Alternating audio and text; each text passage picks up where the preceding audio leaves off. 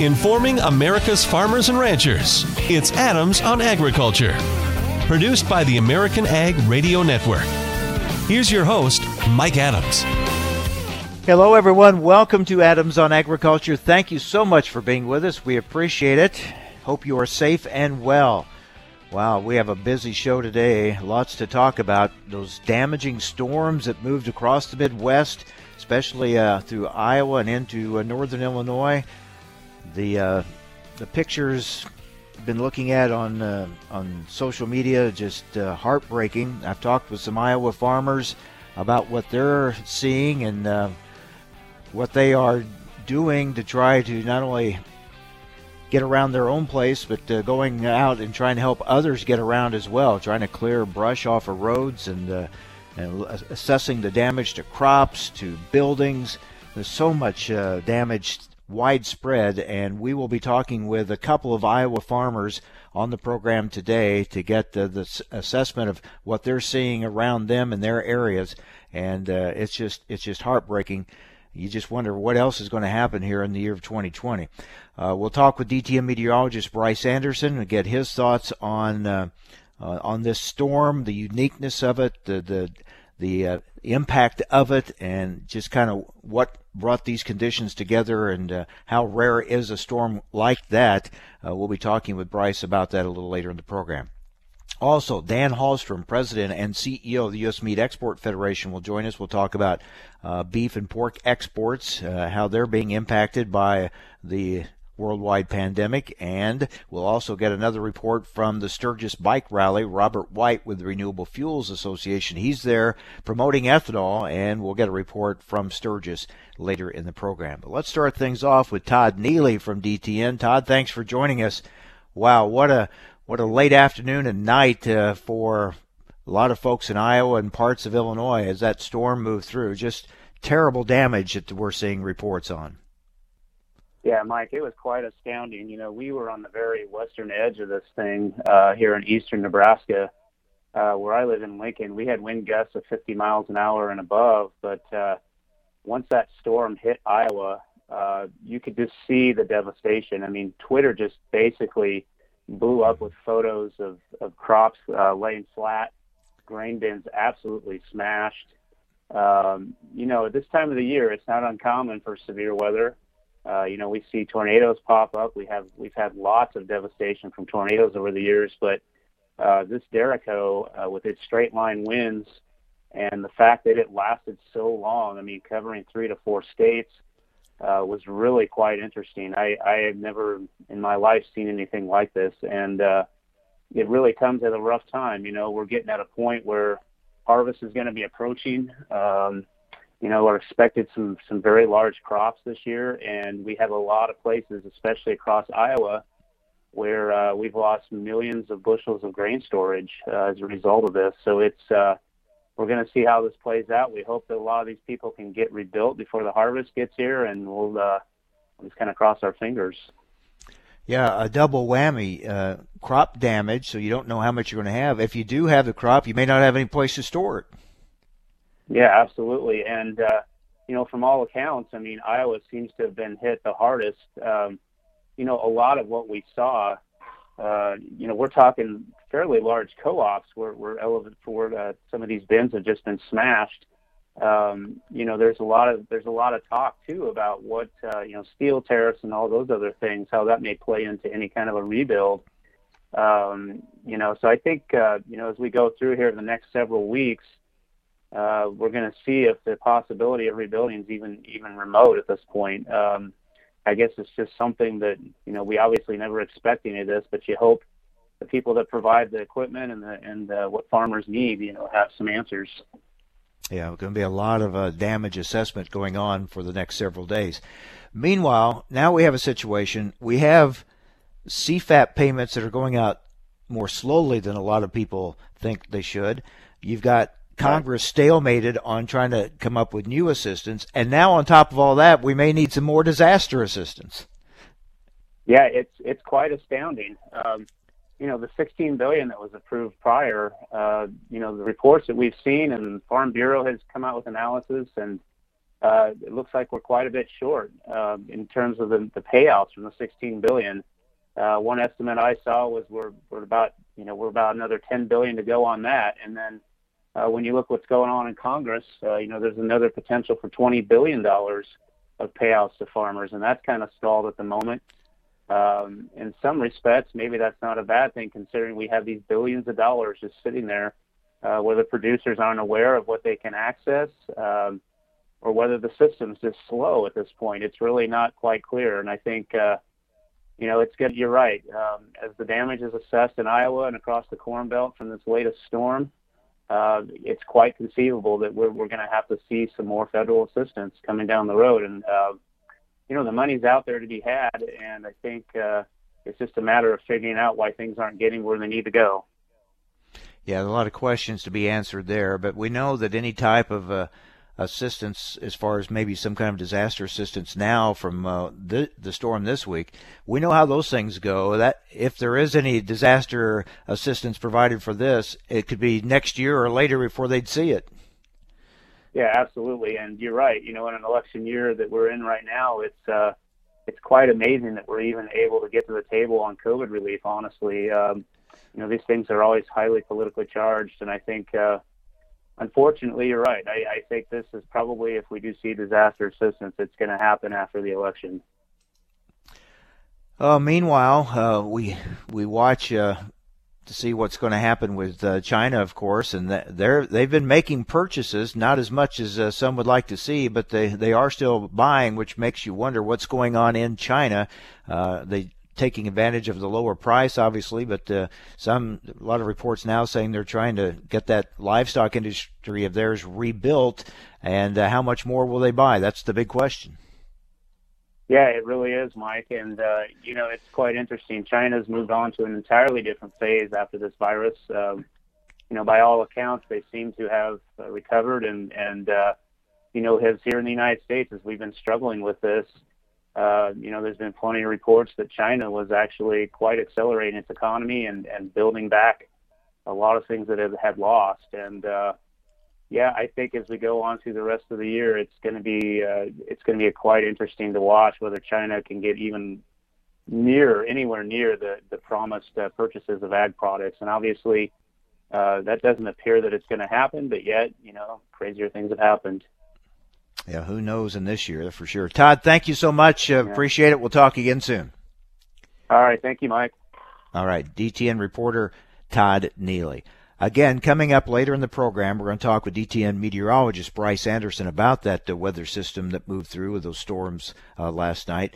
And we're also going to be talking with a couple of Iowa farmers about the damage on their farms and what they're seeing in their areas as they're out assessing damage today.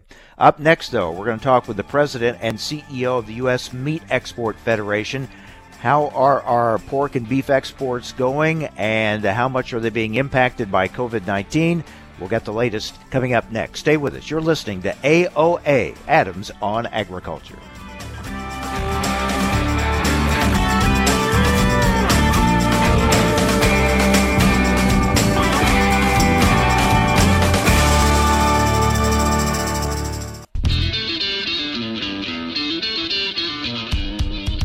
Information America's farmers and ranchers need to know. Adams on Agriculture. Now, back to Mike Adams. We've been checking in each month with Dan Halstrom, president and C E O of the U S Meat Export Federation, looking at the uh, meat export numbers, and Dan joins us again today. Dan, thank you for being with us. Let's kind of break it down, beef and pork. Let's go with beef. How do our beef export numbers look? Uh, good morning, Mike, and thank you for having me. Uh, yes, uh, June uh, numbers were down again on beef, um, similar to what we saw in May. Uh, down a little over thirty percent. And, you know, honestly, we expected uh, that we would be down in June. Uh, it's probably down a little further than what we had hoped. But the good news, and, and this dates back to the uh, supply chain disruptions uh, back in uh, March and April. But I think the good news here is that the weekly data that we're looking at uh, for the month of July and into early August here Uh, has a lot of positive indicators for a rebound. So I think what you're going to see is uh, the timing is such that we'll see an uptick uh, significantly across most markets in July. Which markets for beef have been impacted the most by COVID nineteen? Well, um, I think in the sense of the supply chain disruptions with the plants in March and April, we're seeing, you know, our larger markets are being impacted. Uh, you know, Japan, Korea, Mexico were all down uh, significantly uh, in both Mar- in both May and June. Uh, and I think, you know, the Mexico situation is one that, uh, you know, they're still locked down in, in Latin America. So, you know, food service for the most part is still uh, uh, only takeout. Um, you know, so, so like I said, the last time we met, uh, it's probably going to be take us the rest of the summer to get through and start to see some of the food service open up in Latin America. That being said, in Asia, most of the food service uh, in places like Korea and Vietnam and Taiwan, uh, China as well, food service is pretty well reopened and on the path to recovery. So it's a little bit of a mixed bag, but mm-hmm. the real driver on these numbers is the supply chain. And, and like I said, uh, it's looking much more positive for July. What about on the pork side? Well, the pork side continues to be strong. Um, we were down three percent. Um, you know, in in uh, June, uh, but still at two hundred seven thousand tons.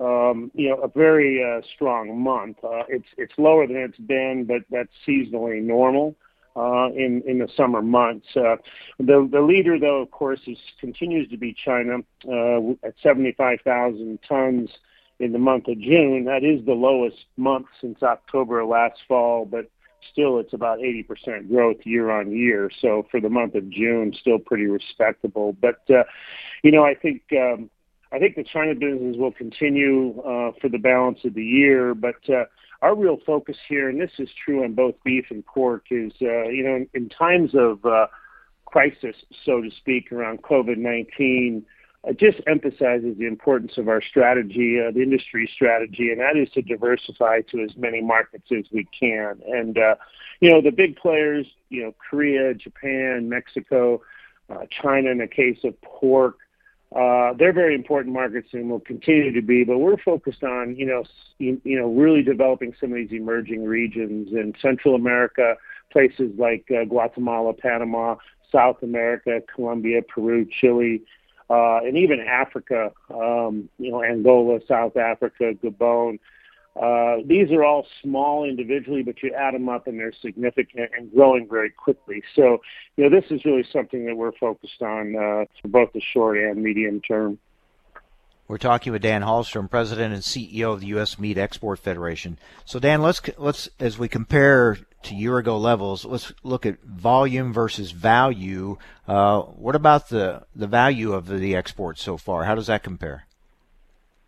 Well, uh, looking at year-to-date, uh, we, we uh, on the beef side uh, through June, we're down ten percent in value. Uh, but on the pork side, we're up about thirty percent in value. So uh, the pork continues to uh, perform and perform very well.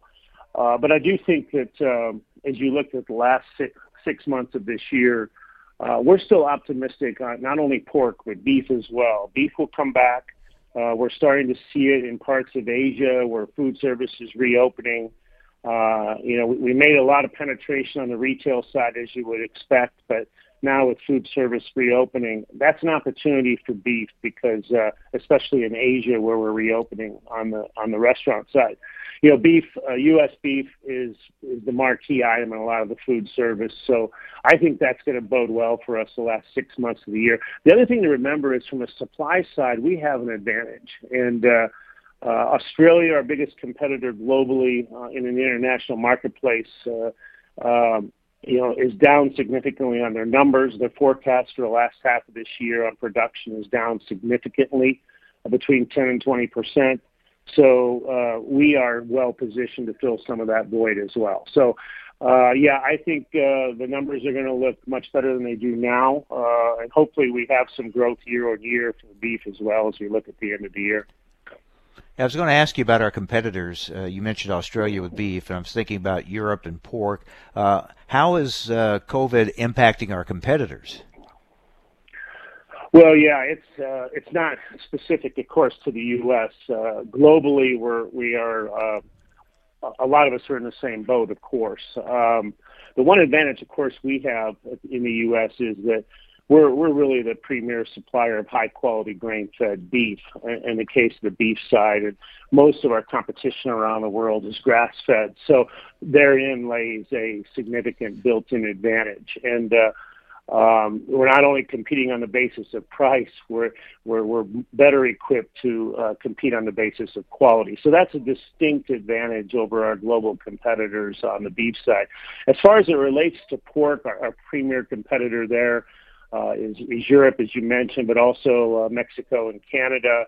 Um, you know, and, and I think uh, therein, um, you know, we have a distinct uh, advantage there as well, because we have record supplies of pork Uh, in the U S currently, so we have a supply advantage there as well, and uh, and I think we're well positioned to take advantage of it. We have been taking advantage of it. The case in point being being our business to China year to date. But uh, yeah, I think uh, as we look to the last half of this year, uh, there's a lot of uh, reasons to think that once we get beyond this COVID impact in Latin America, uh, the last part of this year could be very good. Obviously, all markets are important, but uh, you mentioned this earlier, but that Central American market uh, it really figures to be a key market. Yeah, Central America, uh, you know, we have the CAFTA agreement, so we have a trade agreement in place that makes us very competitive from a market access standpoint and a tariff standpoint. Um, but really, uh, you're starting to see some emerging economies down there. Guatemala stands out. Uh, Uh, El Salvador stands out. Panama stands out.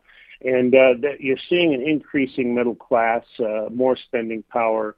Um, you know, at the moment, things are tough there with the tourism shutdown and food service struggling, but that's a short-term thing. They'll come out of it, and I think you'll see some this fall. We're going to see some rebound out of there. And you know what happens when you come out of these COVID lockdowns like we saw in the U S?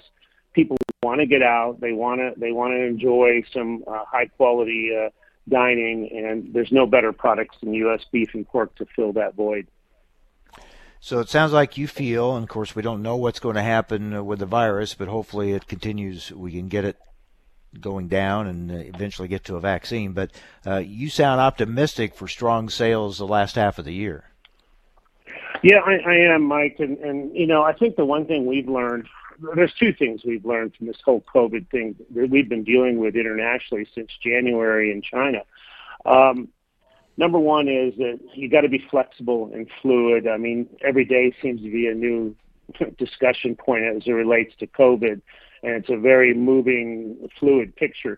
But that being said, the, the other thing we've learned is that people are still eating. Um, Now, they may not be eating in the same places they were before. Maybe they're eating at home more and the retail demand is up. But um, we're adjusting accordingly. The industry is adjusting accordingly. And, and the good news is people are still consuming uh, food in general, but protein in particular. And, and globally, uh, you know, we're, we're hoping to get not only our share, but more than our share of that demand. All right, Dan, thanks for the report. We'll talk again next month and get the latest numbers at that time. Thank you. Thank you, Mike. My pleasure. All right. Take care. Dan Halstrom, President and C E O of the U S. Meat Export Federation. All right. Coming up next, we're going to focus on the storms that moved through the Midwest uh, last night and uh, the damage that's uh, being uh, left in its wake. We'll talk with D T N meteorologist Bryce Anderson. We'll talk with a couple of Iowa farmers, talk about damage in, on their farms. I did check in with Matt Youngman, uh, events manager for Farm Progress. I asked about the Farm Progress Show site in uh, Boone, Iowa. I said, uh, any damage there? And he said, well, they lost a display bin and the corn's leaning a bit, but he says he thinks overall they're okay there. We'll find out about some other areas of Iowa, and when we come back, stay with us. You're listening to A O A, Adams on Agriculture.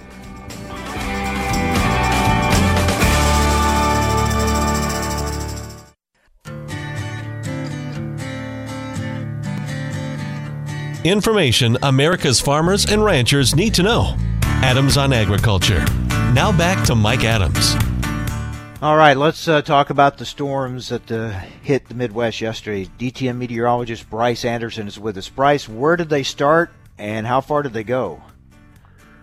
Mike, the storms began uh, initially as a thunderstorm uh, group, uh, a cluster of thunderstorms in eastern South Dakota and uh, northeastern Nebraska overnight Sunday and then into early Monday. Then during the daytime Monday, that uh, storm area uh, continued east into northwestern Iowa, picked up momentum as uh, we got into a hotter part of the day with uh, some some uh, very uh, powerful uh, air mass contrast to kind of fuel the the uh, type of uh, outflow boundaries from the storms that we saw. Uh, there was a frontal boundary that uh, just kind of flattened out from Iowa east all the way to Indiana, and these storms then picked up momentum, continued uh, for most of the daytime hours on Monday, all the way from the Missouri River between Nebraska and Iowa east to uh, northeastern Indiana. So a, a west to east uh, length of about uh, six hundred miles or so. And then uh, there was a corridor of that uh, very uh, damaging wind uh, system that ran from about Waterloo, Iowa, at the kind of the northern edge of the high winds, uh, south to Indianapolis. So that's an area of about four hundred miles. So it was a huge swath of the Midwest that got hit.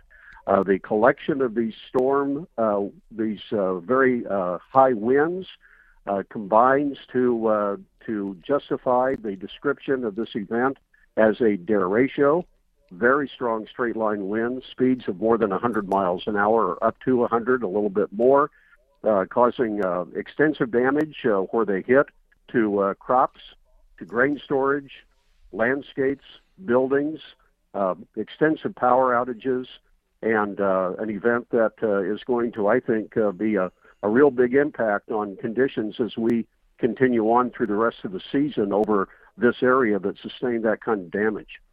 Sure will. How how rare or how unique is an event of this size?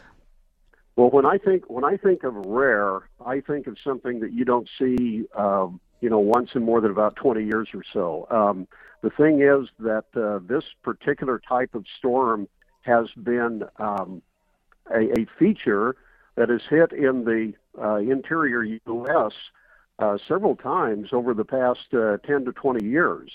Uh, back in, uh, I believe, uh, in twenty eleven, uh, there was a strong uh, derecho straight-line wind system that cut a big swath across uh, much of uh, north-central Iowa. I think a couple of years ago, we had uh, this type of system uh, occur in Indiana, and then make its way into part of Ohio during, again, the month of August. And uh, let's see, about uh, nine, eight years ago in twenty twelve, uh, there was a, a real powerful uh, straight-line wind system that hit from uh, about West Virginia eastward uh, into Maryland and the Washington, D C area that uh, caused uh, a lot of uh, damage to power lines and and buildings and, and uh, trees and so forth. So these types of, uh, of systems uh, have been, I think, uh, occurring, you know, every few years. And uh, when they do, they, they can cause uh, terrific damage in a very short span of time, because remember, the speed that these winds had uh, matched uh, hurricane force. And so that's the type of impact, uh, the type of uh, sustained strength that they had when they moved across. All right, Bryce, thanks uh, for giving us a, a look at these things and putting it in perspective for us, as far as you're right. Uh, unfortunately, we're seeing these uh, uh, all too often, it seems like now, uh, throughout the Midwest. Thanks, Bryce. You're welcome, Mike. D T N meteorologist Bryce Anderson. Well, let's go to Iowa and uh, get some reports on the storm damage. Joining us now is Travis Miller, who farms near Perry, Iowa. Travis, thanks for joining us. Uh, kind of give us a description of what you're seeing now that you're out and about and assessing what's uh, what's in your area. I know you've been out last night as well as this morning. What's it look like? Uh, looks pretty rough, quite honestly. A uh, lot of devastation. The crops, Uh, grain storage tore up everywhere. You know, you're looking at hundreds of thousands of bushels of grain storage that's flat on the ground. Um, I've been out assessing some corn that's been down and um, some hail that went through, and we've got one hundred percent green snap in areas. You know, this, this storm for us ranged from Highway thirty all the way down to about eighty, uh, Interstate eighty, which stretched thirty to forty miles, and um, it's devastating. There's a lot of people that lost uh, their whole crop to this, and and we're looking at a nice quick harvest coming up, and it looks like it's going to drag out for a while for us. Um, damage as far as you said, the structures uh, and the crops, and uh, I would imagine debris on the roads. Are you having trouble clearing those, or, or are they getting cleared now? They, they are getting cleared. You can uh, go around and see the um, you know, power's starting to be restored, and and uh, debris moved. Semis that were tipped over in this windstorm on uh, Highway one sixty-nine are are being uh, removed. Uh, just across from our uh, egg retail business uh, is a gas station, and there was a hog trailer that literally got uh, turned into a ninety degree angle around a uh, uh, fuel pump. So it's just uh, just unbelievable what's what this has went through. I, you know, Bryce mentioned hurricane winds, and uh, I think I think we all got to experience that. All right. So on the crops that you've looked at so far. Um... Is there any hope, any chance that uh, some of that corn is, is just leaning and could come back up, or is it is it broken off?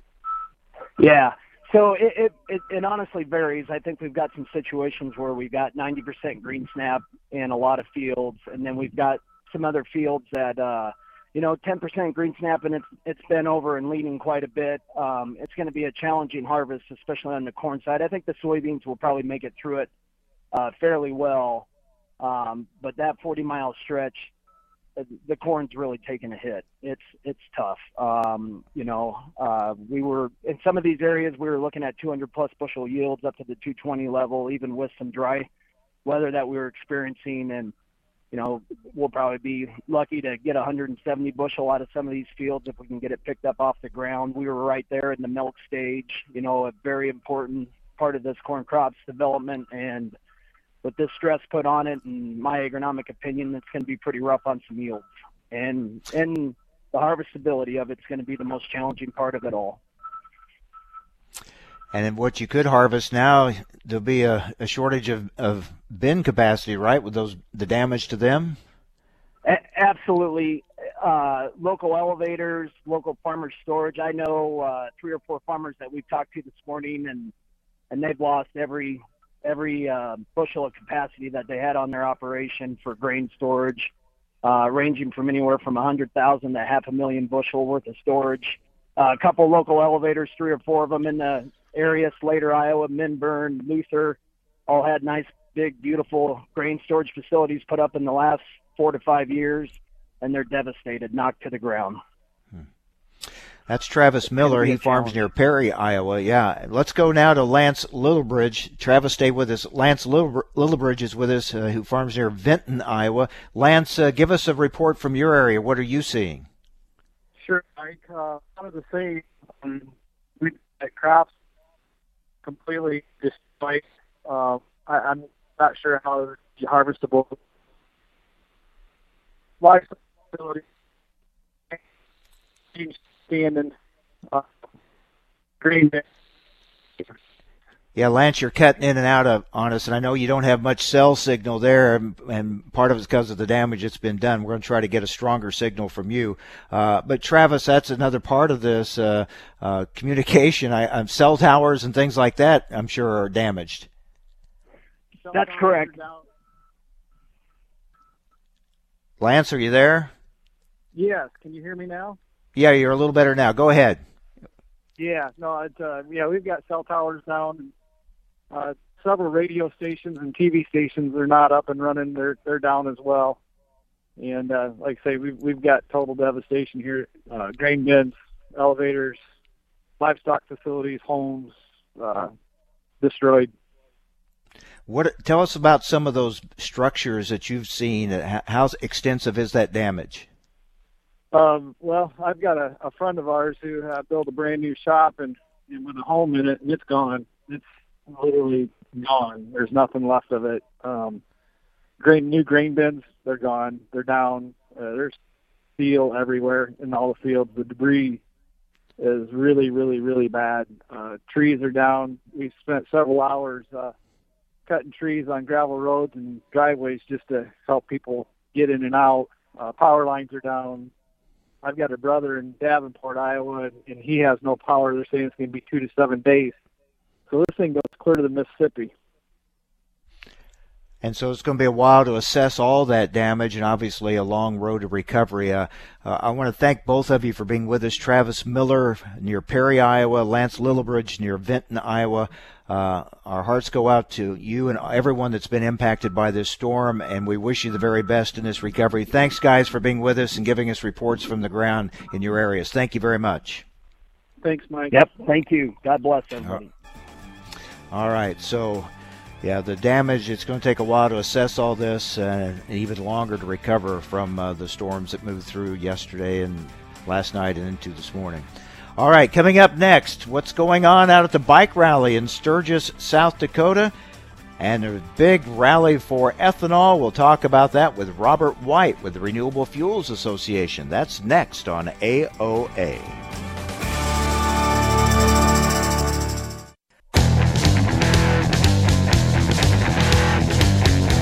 Information America's farmers and ranchers need to know. Adams on Agriculture. Now, back to Mike Adams. All right, let's go to Sturgis, South Dakota. The big bike rally underway. Robert White with the Renewable Fuels Association is there. Robert, how are things going? Good, Mike. Good morning to you. How um, how are your events going? You're there promoting ethanol. I know you always have some special events. How are they? How are they going? Good, good. We, um, you know, we were sponsored to Legends Ride, which is a charitable ride that supports the Black Hills Special Olympics and the Surges Motorcycle Museum. So that took place yesterday. Uh, we were masked up and temperature checked on to do our on-stage promotions last night, and today we're doing our socially distant free fuel happy hours today, tomorrow, and, and Thursday, where we go three hours and give away ninety-three octane E ten to any motorcycle that wants to fill up. So it's been uh, you've been there a number of years, and I think you're quite a part of the uh, the rally now. And I know when you first went there, it probably felt like maybe going into enemy territory a little bit, and, and that there was such uh, animosity in some cases, or at least suspicion uh, in the biker community about the use of ethanol in, in motorcycles. Do you think you've been able to turn that perception around over the years there? I do, and, and that's that's part of why it's uh, such a privilege to be out here representing, you know, farmers and, of course, the ethanol industry. We've, we've definitely seen a change. We've, we've turned, you know, normal bikers into advocates from our activities out here, and especially the free fuel.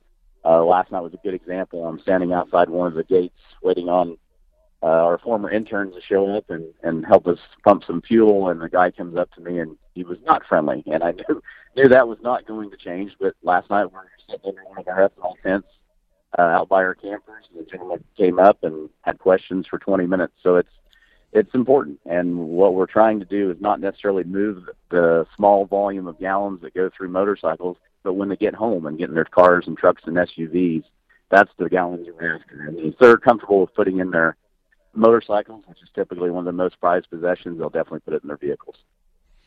So what kind of questions do you still get from uh, those uh, motorcycle riders when it comes to ethanol and any concerns that they have?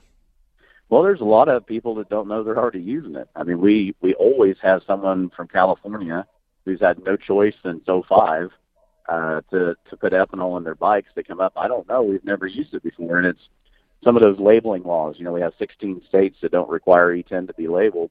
And so they simply don't know. And it's, you know, very simple. Uh, one of the things we broke out uh, three or four years ago is we have the warranty statements, the fuel warranty statements from every owner's manual on a placard that we put up at the gas pump. So they come up and say, hey, what does Yamaha say? What does Harley-Davidson say? We can walk right over and give them the quote right out of their book.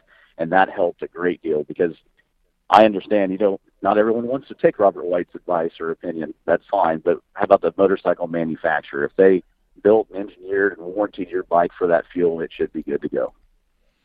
I know you've reached out, uh, the ethanol industry has reached out to motorcycle riders. That's why you're at Sturgis. You you do a lot with uh, uh, fishermen and to talk with boaters. So uh, you, you've been very proactive in those areas.